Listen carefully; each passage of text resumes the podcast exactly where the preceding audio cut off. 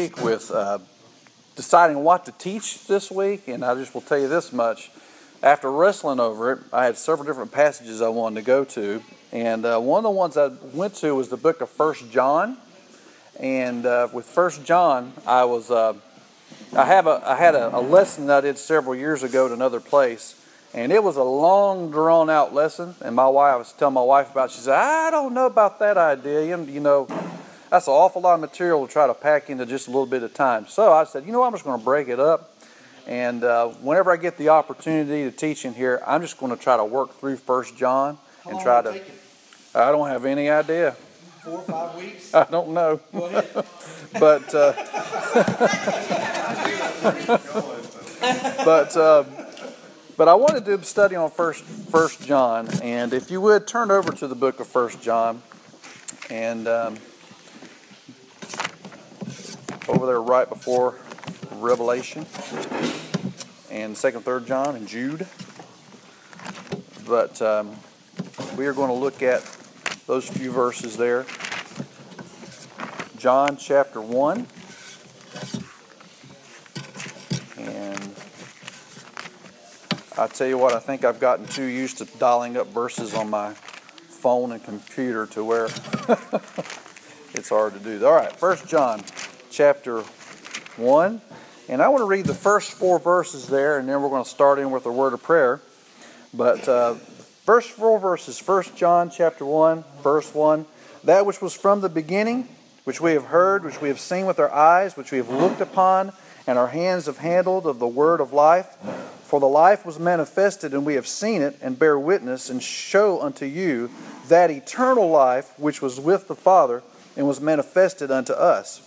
That which we have seen, verse 3, that which we have seen and heard declare we unto you, that ye also may have fellowship with us. And truly our fellowship is with the Father and with his Son, Jesus Christ. And these things write we unto you, that your joy may be full. So I want to go into the study of the book of First John.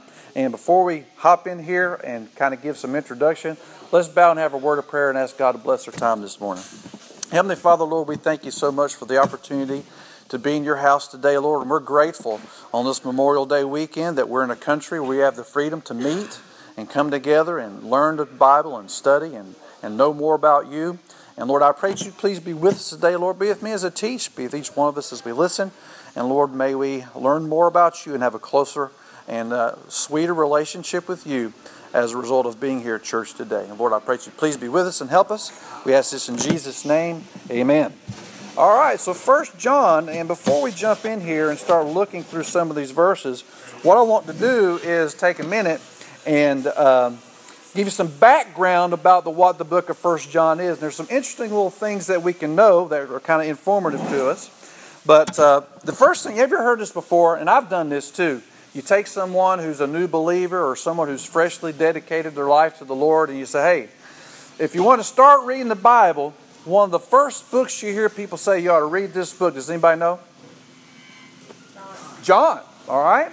They say to read the book of John. And of course, one thing that's interesting about the book of First John is if you look and compare the Gospel of John to the book, to the list, the, the epistle, the letter of John, what you see is that there's a lot of similarities between them. And I know how it was uh, when I was in, I remember years ago in high school, we'd have to literature class, we'd have to read these long, like Macbeth or something like that. And of course, I had my friends. They get these little things called cliff notes. You ever seen those? Cliff, the little short versions of books where you don't have to read the whole book, but you can read it and just get the idea. Well, you can kind of think of First John as like cliff notes to the Gospel of John, because there's so many themes and so many principles and things that the Apostle John writes about in John that he carries over into the book of First John, which leads us to another thing. If you read a lot of the uh, the uh, the letters of, of Paul, he'll identify himself. Said, "I, Paul, to the church at so and so," or Peter, even Peter, to the churches scattered here and there. But this book, First John, nowhere in the letter, nowhere in the book does it tell us who wrote it. And so we, and you could say, in a sense, it's an educated guess to say that the Apostle John wrote the book of First John, But when you start looking at it and see the similarities between them, it's almost overwhelmingly says, hey, this is John the Apostle writing this letter. And the next thing we know is this as well, is that a lot of times Paul, when he'd write his letters, he'd say, this is the letter to this church, to the Romans, to the Corinthians, to, to the Ephesians, to the, to the church of Philippi, all these different places. But this letter is not addressed to anybody. So this is kind of a circular letter that, that the Apostle John wrote that they pass around from church to church to church. So all of the information that we find in this book was meant for all Christians everywhere. And again, at all times too, because we still have it today as part of the Word of God. And we're here with it, and we, and, and we have the ability to learn and see what John had to say and the importance of what he had to say. And again, I was talking about there's a lot of similarities between the Gospel of John and First John, uh, and some of the themes that we see there. In fact, take you, keep your finger there at First John and turn over to the book of John for just a minute. And there are several themes that we find all throughout the book of First John that we find in John. So over John chapter one, and uh, give you three basic themes that we see here. John chapter one, and uh, let's. I want to read verse one there. It says, "In the beginning was the Word, and the Word was with God, and the Word was God." The same was in the beginning with God. All things, verse 3, were made by Him, and without Him was not anything made that was made. And here's one of the big things, verse 4 In Him was life, and the life was the light of men. So we see the idea and the concept of life that we can have through Jesus throughout the book of First John, just like we see at the opening chapter of the Gospel of John. The second theme that we see here is we see the theme of the light. Verse number 5 says there, And the light shineth in darkness, and the darkness comprehended is not. So as you go through the book of First John, you'll see him talking about light and darkness. You'll be see him talking about life. So some of the we'll see those themes. And of course, I'm not even going to turn there. One of the big themes, in fact, there's at least two chapters of the book of First John that contains a lot of information about this. In John 3:16, what is that verse? Everybody should know it. Let's say it together. For God so loved the world. All right? So love is a very big theme that we just like we see in the book uh, in the in the in the Gospel of John, we see in the book of First John. We see the life, the light, and the love, and we'll see those things throughout this throughout the book of First John. Now, another thing too, you ever sat down and read something before, and as you're reading it, not the Bible, but something outside of the Bible, you're reading it like, what point is this person, this author, trying to make? What, you ever read something confusing like that? For what, what's the point they're trying to get at? Well, one thing I like about the book of First John is there are four places inside the book of First John. Again, this is a matter of way of introduction. Inside of the book of First John, where he tells you, "Hey, this is why I wrote this book." He said, "These things have I written unto you because." So, real quickly, as a matter of introduction, what I like to do is look at these four times that he talks about, where he gives the reasons why he wrote it. And the first one of these we find in uh, chapter 1 and verse number 4, which we read just a moment ago. John chapter 1.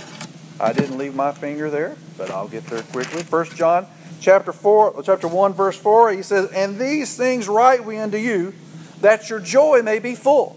So one of the reasons he wrote this was he said, Look, all you Christians that read this from all these different churches that these, this letter is going to make it to throughout the course of time, he says, I write these things to you that your joy can be full. Now, I'm going to get into that in a moment when we start looking through chapter 1, but that is one of the primary reasons why he gave, why he wrote this book.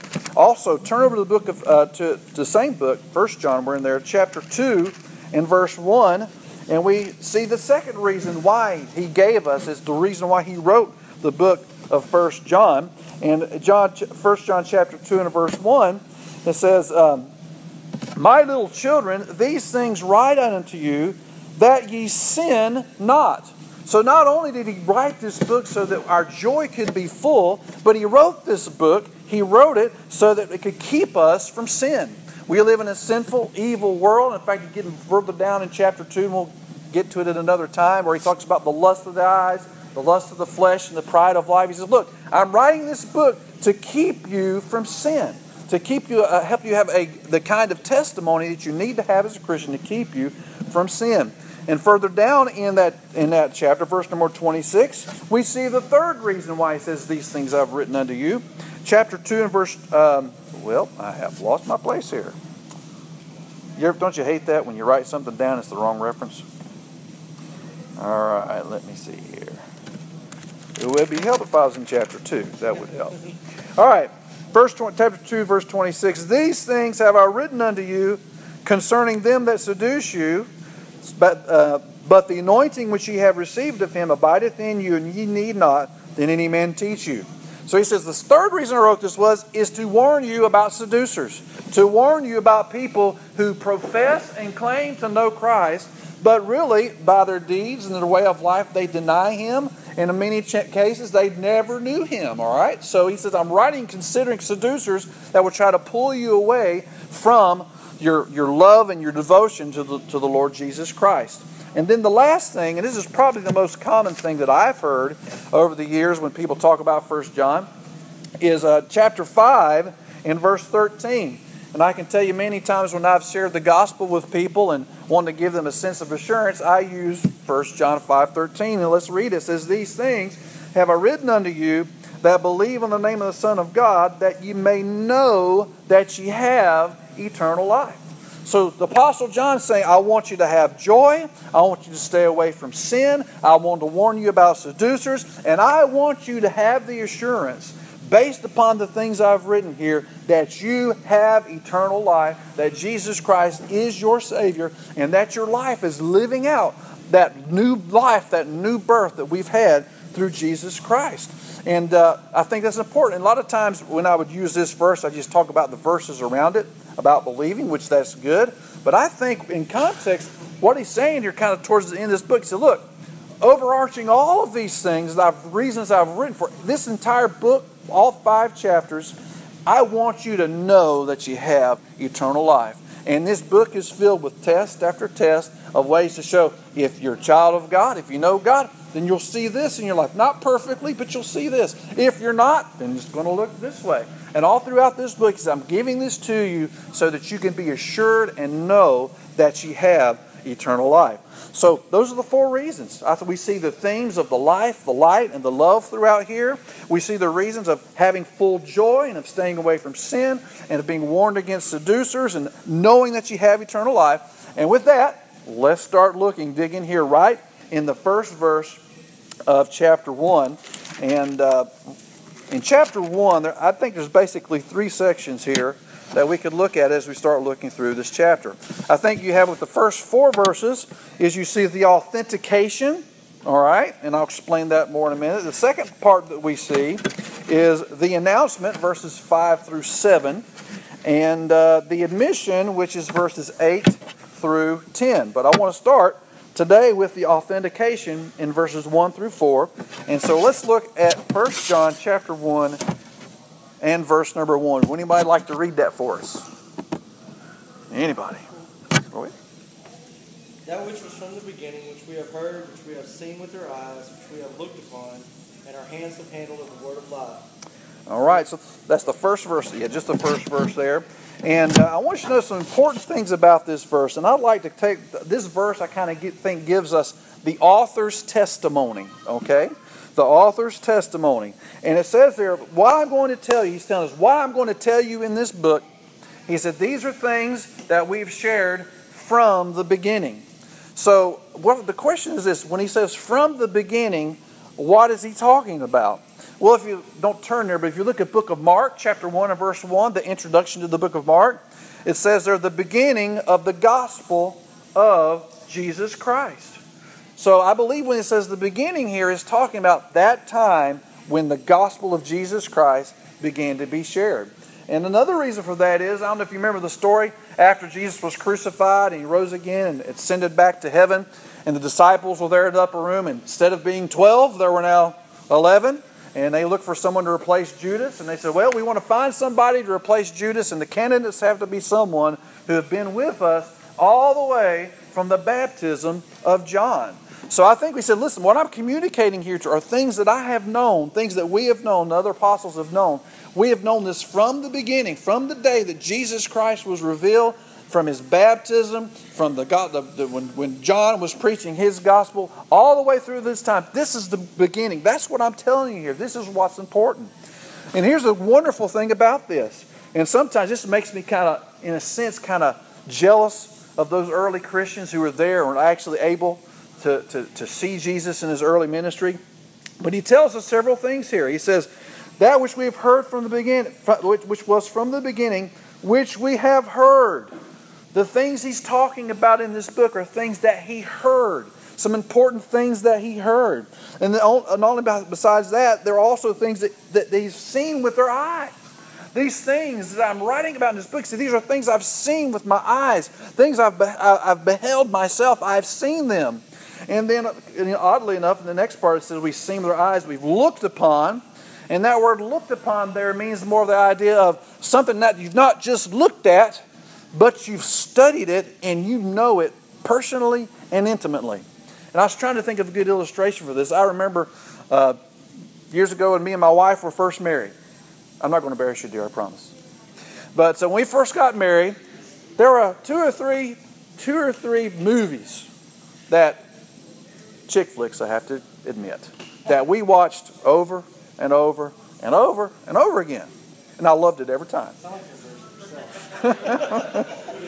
but you know, you walk up to somebody, hey, have you seen such and such as a movie? And they say, yeah, but have you seen it? I mean, it's so much bad to the point that we're being be somewhere in a crowded room with a plug of people, and somebody can say a phrase that came that was part of the, the, the dialogue in that movie, and we automatically have a connected battle. yeah, we got to remember about that. That's God. They said, look, we've not just seen what I, he said, I've, I've just not seen what I'm talking about here. I have studied it. I have been with it. I have, I know it inside and out. I know this. And then the next part says, not only that, it says, our hands have handled. I've actually felt and touched and know these things. And, and, and, as we're talking about this, what is it that he's talking about that he's, that he's heard, that he's seen, that he's looked upon, and he's handled? And it says there, of the word of life. So this book isn't about something that he knew, it was about someone that he knew, and that person was the word of life. John chapter 1, verse 1, we read back over in the Gospel of John. In the beginning was the Word, and the Word was with God, and the Word was God. So, what was it that he saw? He saw the living Word of God. He saw the Lord Jesus Christ. He had first hand knowledge. This wasn't rumor. This wasn't hearsay. This wasn't something that just made its way down to him. He had first hand knowledge. He knew. He knew the word of life.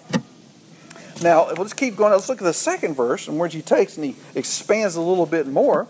But uh, in verse number two, if someone would like to read that for us, just go ahead and start whoever it might be. Any takers? All right, I'll read it. Verse 2 For the life, the word of life, the life was manifested, and we have seen it, and bear witness, and show unto you that eternal life which was with the Father and was manifested unto us. So he says, Look, I know the word of life and I know the life that comes through his name. He said, Because it was revealed. Now, first of all, I said, Look, Jesus came, he revealed himself to all of Israel. And through the preaching of the apostles after his death, resurrection, resurrection, ascension, it spread throughout the world. He was announced to the world. But here's what he says it was manifested. The life was manifested. We saw him. We spread the news about him. He made himself known, but he just didn't make himself known generally to everyone. The last part of that verse says, which was manifested unto us. He said, God decided specifically to reveal this intimate knowledge we have about the Word of life, the Lord Jesus Christ. He chose to reveal that to us. We got to see it. We got to t- we got to handle it. We got to. Could you imagine what it'd be like to see the Lord Jesus Christ and be close enough and know Him enough to where, like John did, it talks about he'd sit next to Jesus, just lean up to Jesus. I could see maybe with his arm around Jesus or giving Jesus a hug and just being there with him. Could you imagine that? And that's what he said. It was revealed to us. And here's a great thing the middle part of that verse there it says, And show unto you that eternal life. He said, This life this person that we knew wasn't just someone who was locked into space and time, who was a person just like you and me, but this is a person whose life was eternal. Which again goes back to the Gospel of John, where it talks about how that, and the Word was made flesh, verse 18, and dwelt among us, and we, we saw the, the glory of the only begotten of the Father, full of grace and truth. So, this eternal life that was with God in heaven, this eternal life, came down and was made known to us, but not just generally to people, but made known specifically to us. And aren't you glad that even now today, although we've not physically seen the Lord Jesus, we still know him. And he has still shown that life, that eternal life, he's shown it to us. What a privilege we have that God would do that for us. It's such a wonderful thing. Yes, sir.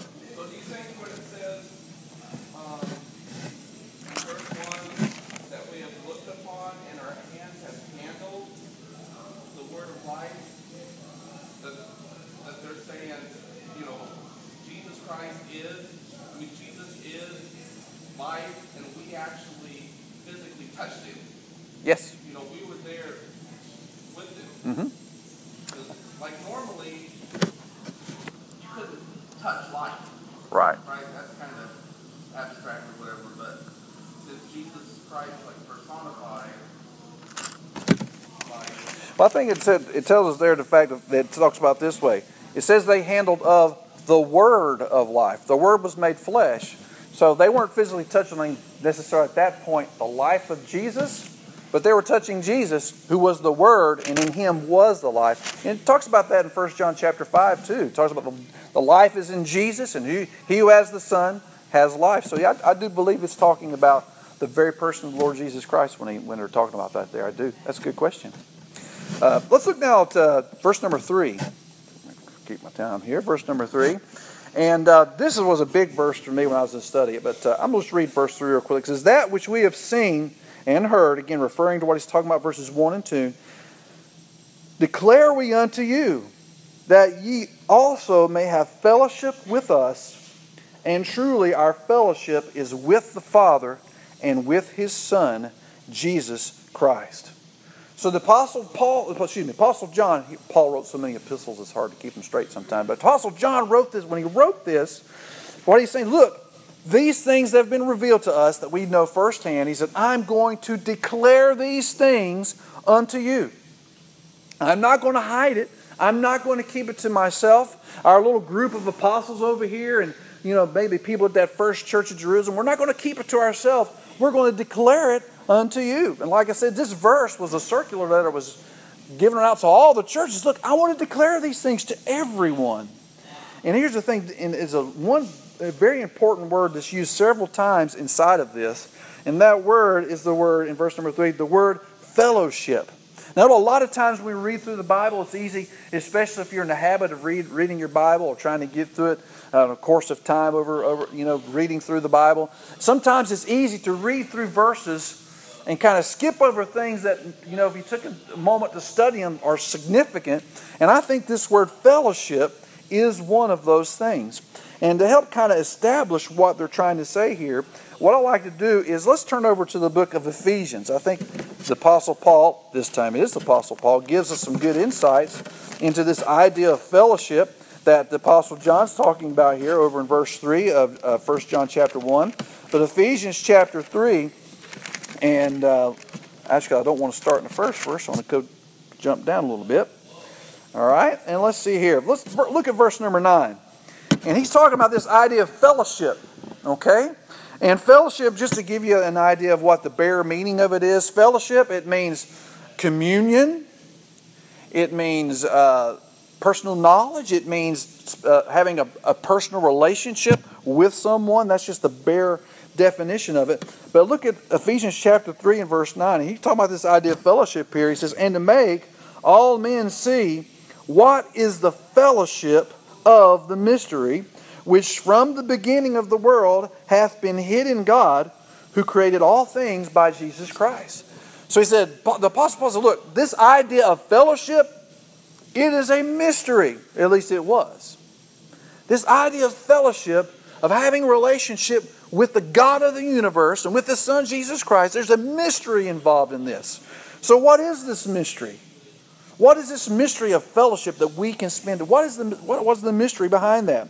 Well, let's back up to verse number two in Ephesians uh, chapter three, and it says there, "How that by revelation he made known unto me the mystery, as I wrote afore in few words, whereby when ye read, you may understand my knowledge in the mystery of Christ."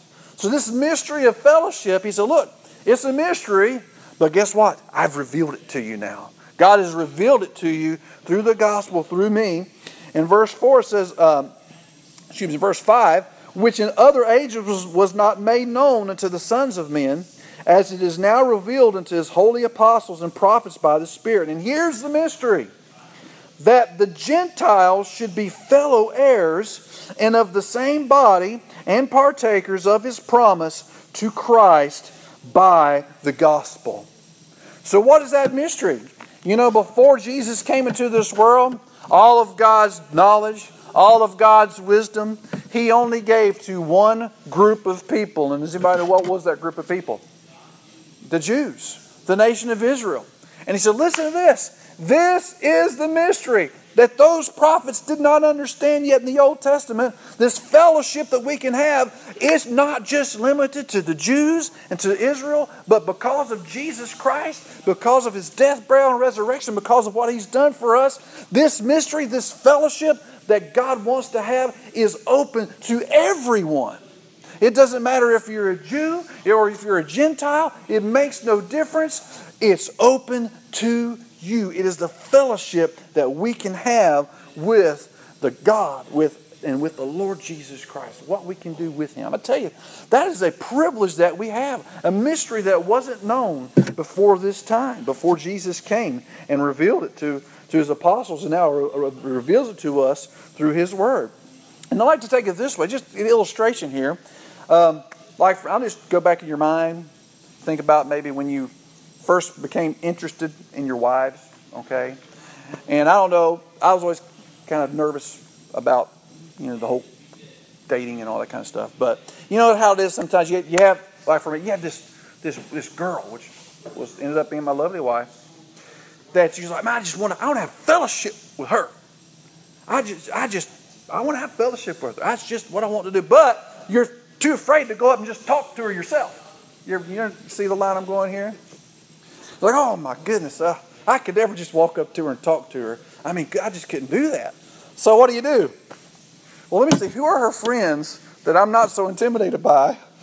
And let me go establish some fellowship with these friends of hers. Then hopefully I can get around and work my way back around so I can have some fellowship with her and it could go somewhere. All right?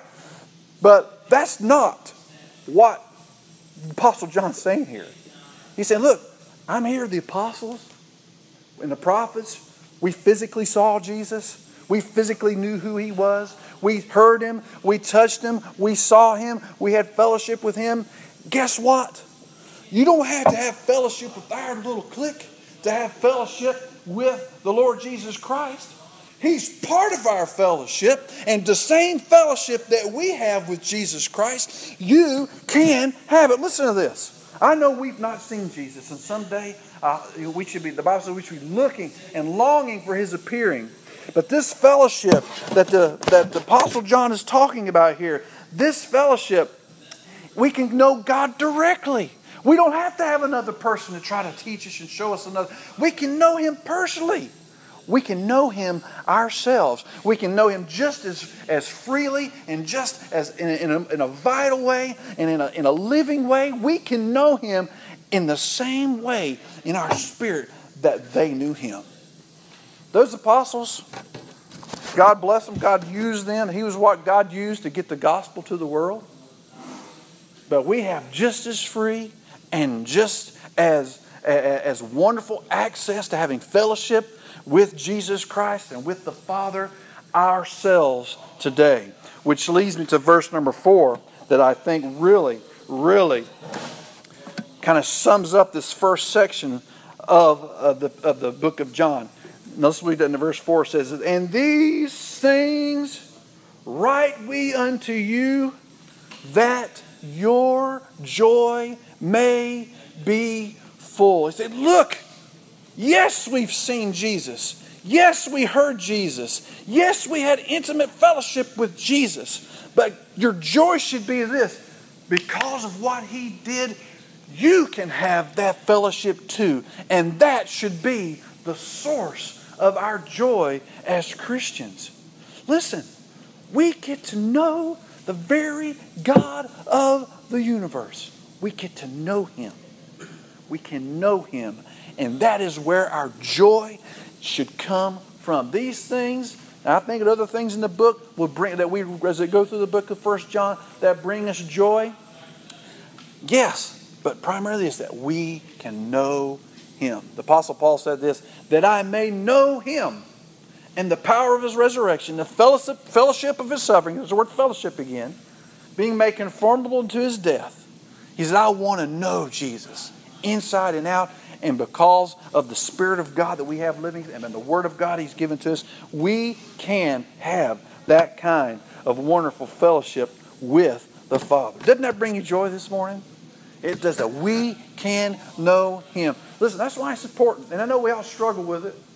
It's important to try and spend time every single day in fellowship with Jesus, in fellowship with Him through His Word, in fellowship with Him through prayer, in fellowship with Him by sharing His Word with others. That's where our joy should be. Now, I would like to take one more point here as we study through here. And I'll look at another, let's back up to verse number three for just a minute. I wasn't sure I was going to have time to get to this, but I am. That's wonderful. Uh, John chapter, First John. In fact, I'm over in Peter again. Let me get out of Peter. First John, chapter one and verse three, and look at the last part of the verse. It says, "Truly, our fellowship is with the Father, and with His Son, Jesus Christ." Now, as we get further into the book of John, we'll see this: is that he makes some pronouncements and there. Says, "Look, he that confessed that Jesus Christ is come in the flesh is of God." And it talks about him being the the, he that has the Son, chapter 5 talks about he that has the Son hath life. Now listen, that title, that designation of Jesus as the Son of God is a very important thing. Because there are other cults, I will call them, who've taken, they've twisted and changed the Bible to mean things that what it doesn't say. They say, oh, well, we believe that Jesus Christ is, we believe He's the Lord and the Savior and He's the King, but there's one part they leave off. They don't believe that He's God. Of course, we saw in John chapter 1, it says, In the beginning was the Word, and the Word was with God, and the Word was God. And if you like, for instance, the Jehovah's Witnesses, in fact, I just noticed that there's a Jehovah's Witness church right up on the hill as you head in Diane over there. They've changed that verse. they say, well, the Word was a God. They're not saying He's very God. So this title of the Son of Jesus Christ is an important thing for us to know. And the reason for that, turn to the book of Hebrews. So confessing that Jesus as the Son is not just confessing He's Lord and Savior and King. It also includes God. Hebrews, get through here myself, Hebrews chapter 1. And one thing that's amazing, uh, a lot of times the, the, the authors that God used to give us the New Testament, they use a lot of references from the Old Testament. Well, you think about it this way uh, when, they, when, when Jesus first rose to heaven, what was the only scriptures that the believers had? All that was the Old Testament. So that's where they grounded their theology from and, and, learned it here. But Hebrews chapter 1 and verse number 8, and here's what, here's what the Bible says, and this is a quotation directly from Psalms chapter 45, verses 6 and 7. But here in Hebrews chapter 1, verse 8, it says, But unto the Son he saith, Thy throne, O God, is forever and ever. A scepter of righteousness is the scepter of thy kingdom. Thou hast loved righteousness and hated iniquity, therefore God, even thy God, hath anointed thee with the oil of gladness above thy fellow fellows. So when Jesus, when, when the Bible uses a term, term talking about Jesus as the Son, he's saying, What Son is this? The Son to whom the Father said, Thy throne, O God, is forever and ever. So when we see later, and we'll get the, study on in there, we'll look later in the book. When we see them saying, confessing that the Son has come in the flesh, what they're literally saying is, you're confessing that the one, O God, who is the Son, thy throne, O God, has come down and revealed himself into us. The Word of life, Jesus Christ. And again, like I said before, the greatest joy that we can have is knowing that we have fellowship not with Jesus, not with the, just with the Father and just with the Son. We're saying Jesus, oh, he was Lord, Savior, and King, but the Son of God who was God. And then we read another verse a moment ago in Ephesians talking about how it's by Jesus Christ God created the world. It's God that we have fellowship with in the Lord Jesus Christ. Now, that is, I'm going to stop right there for today.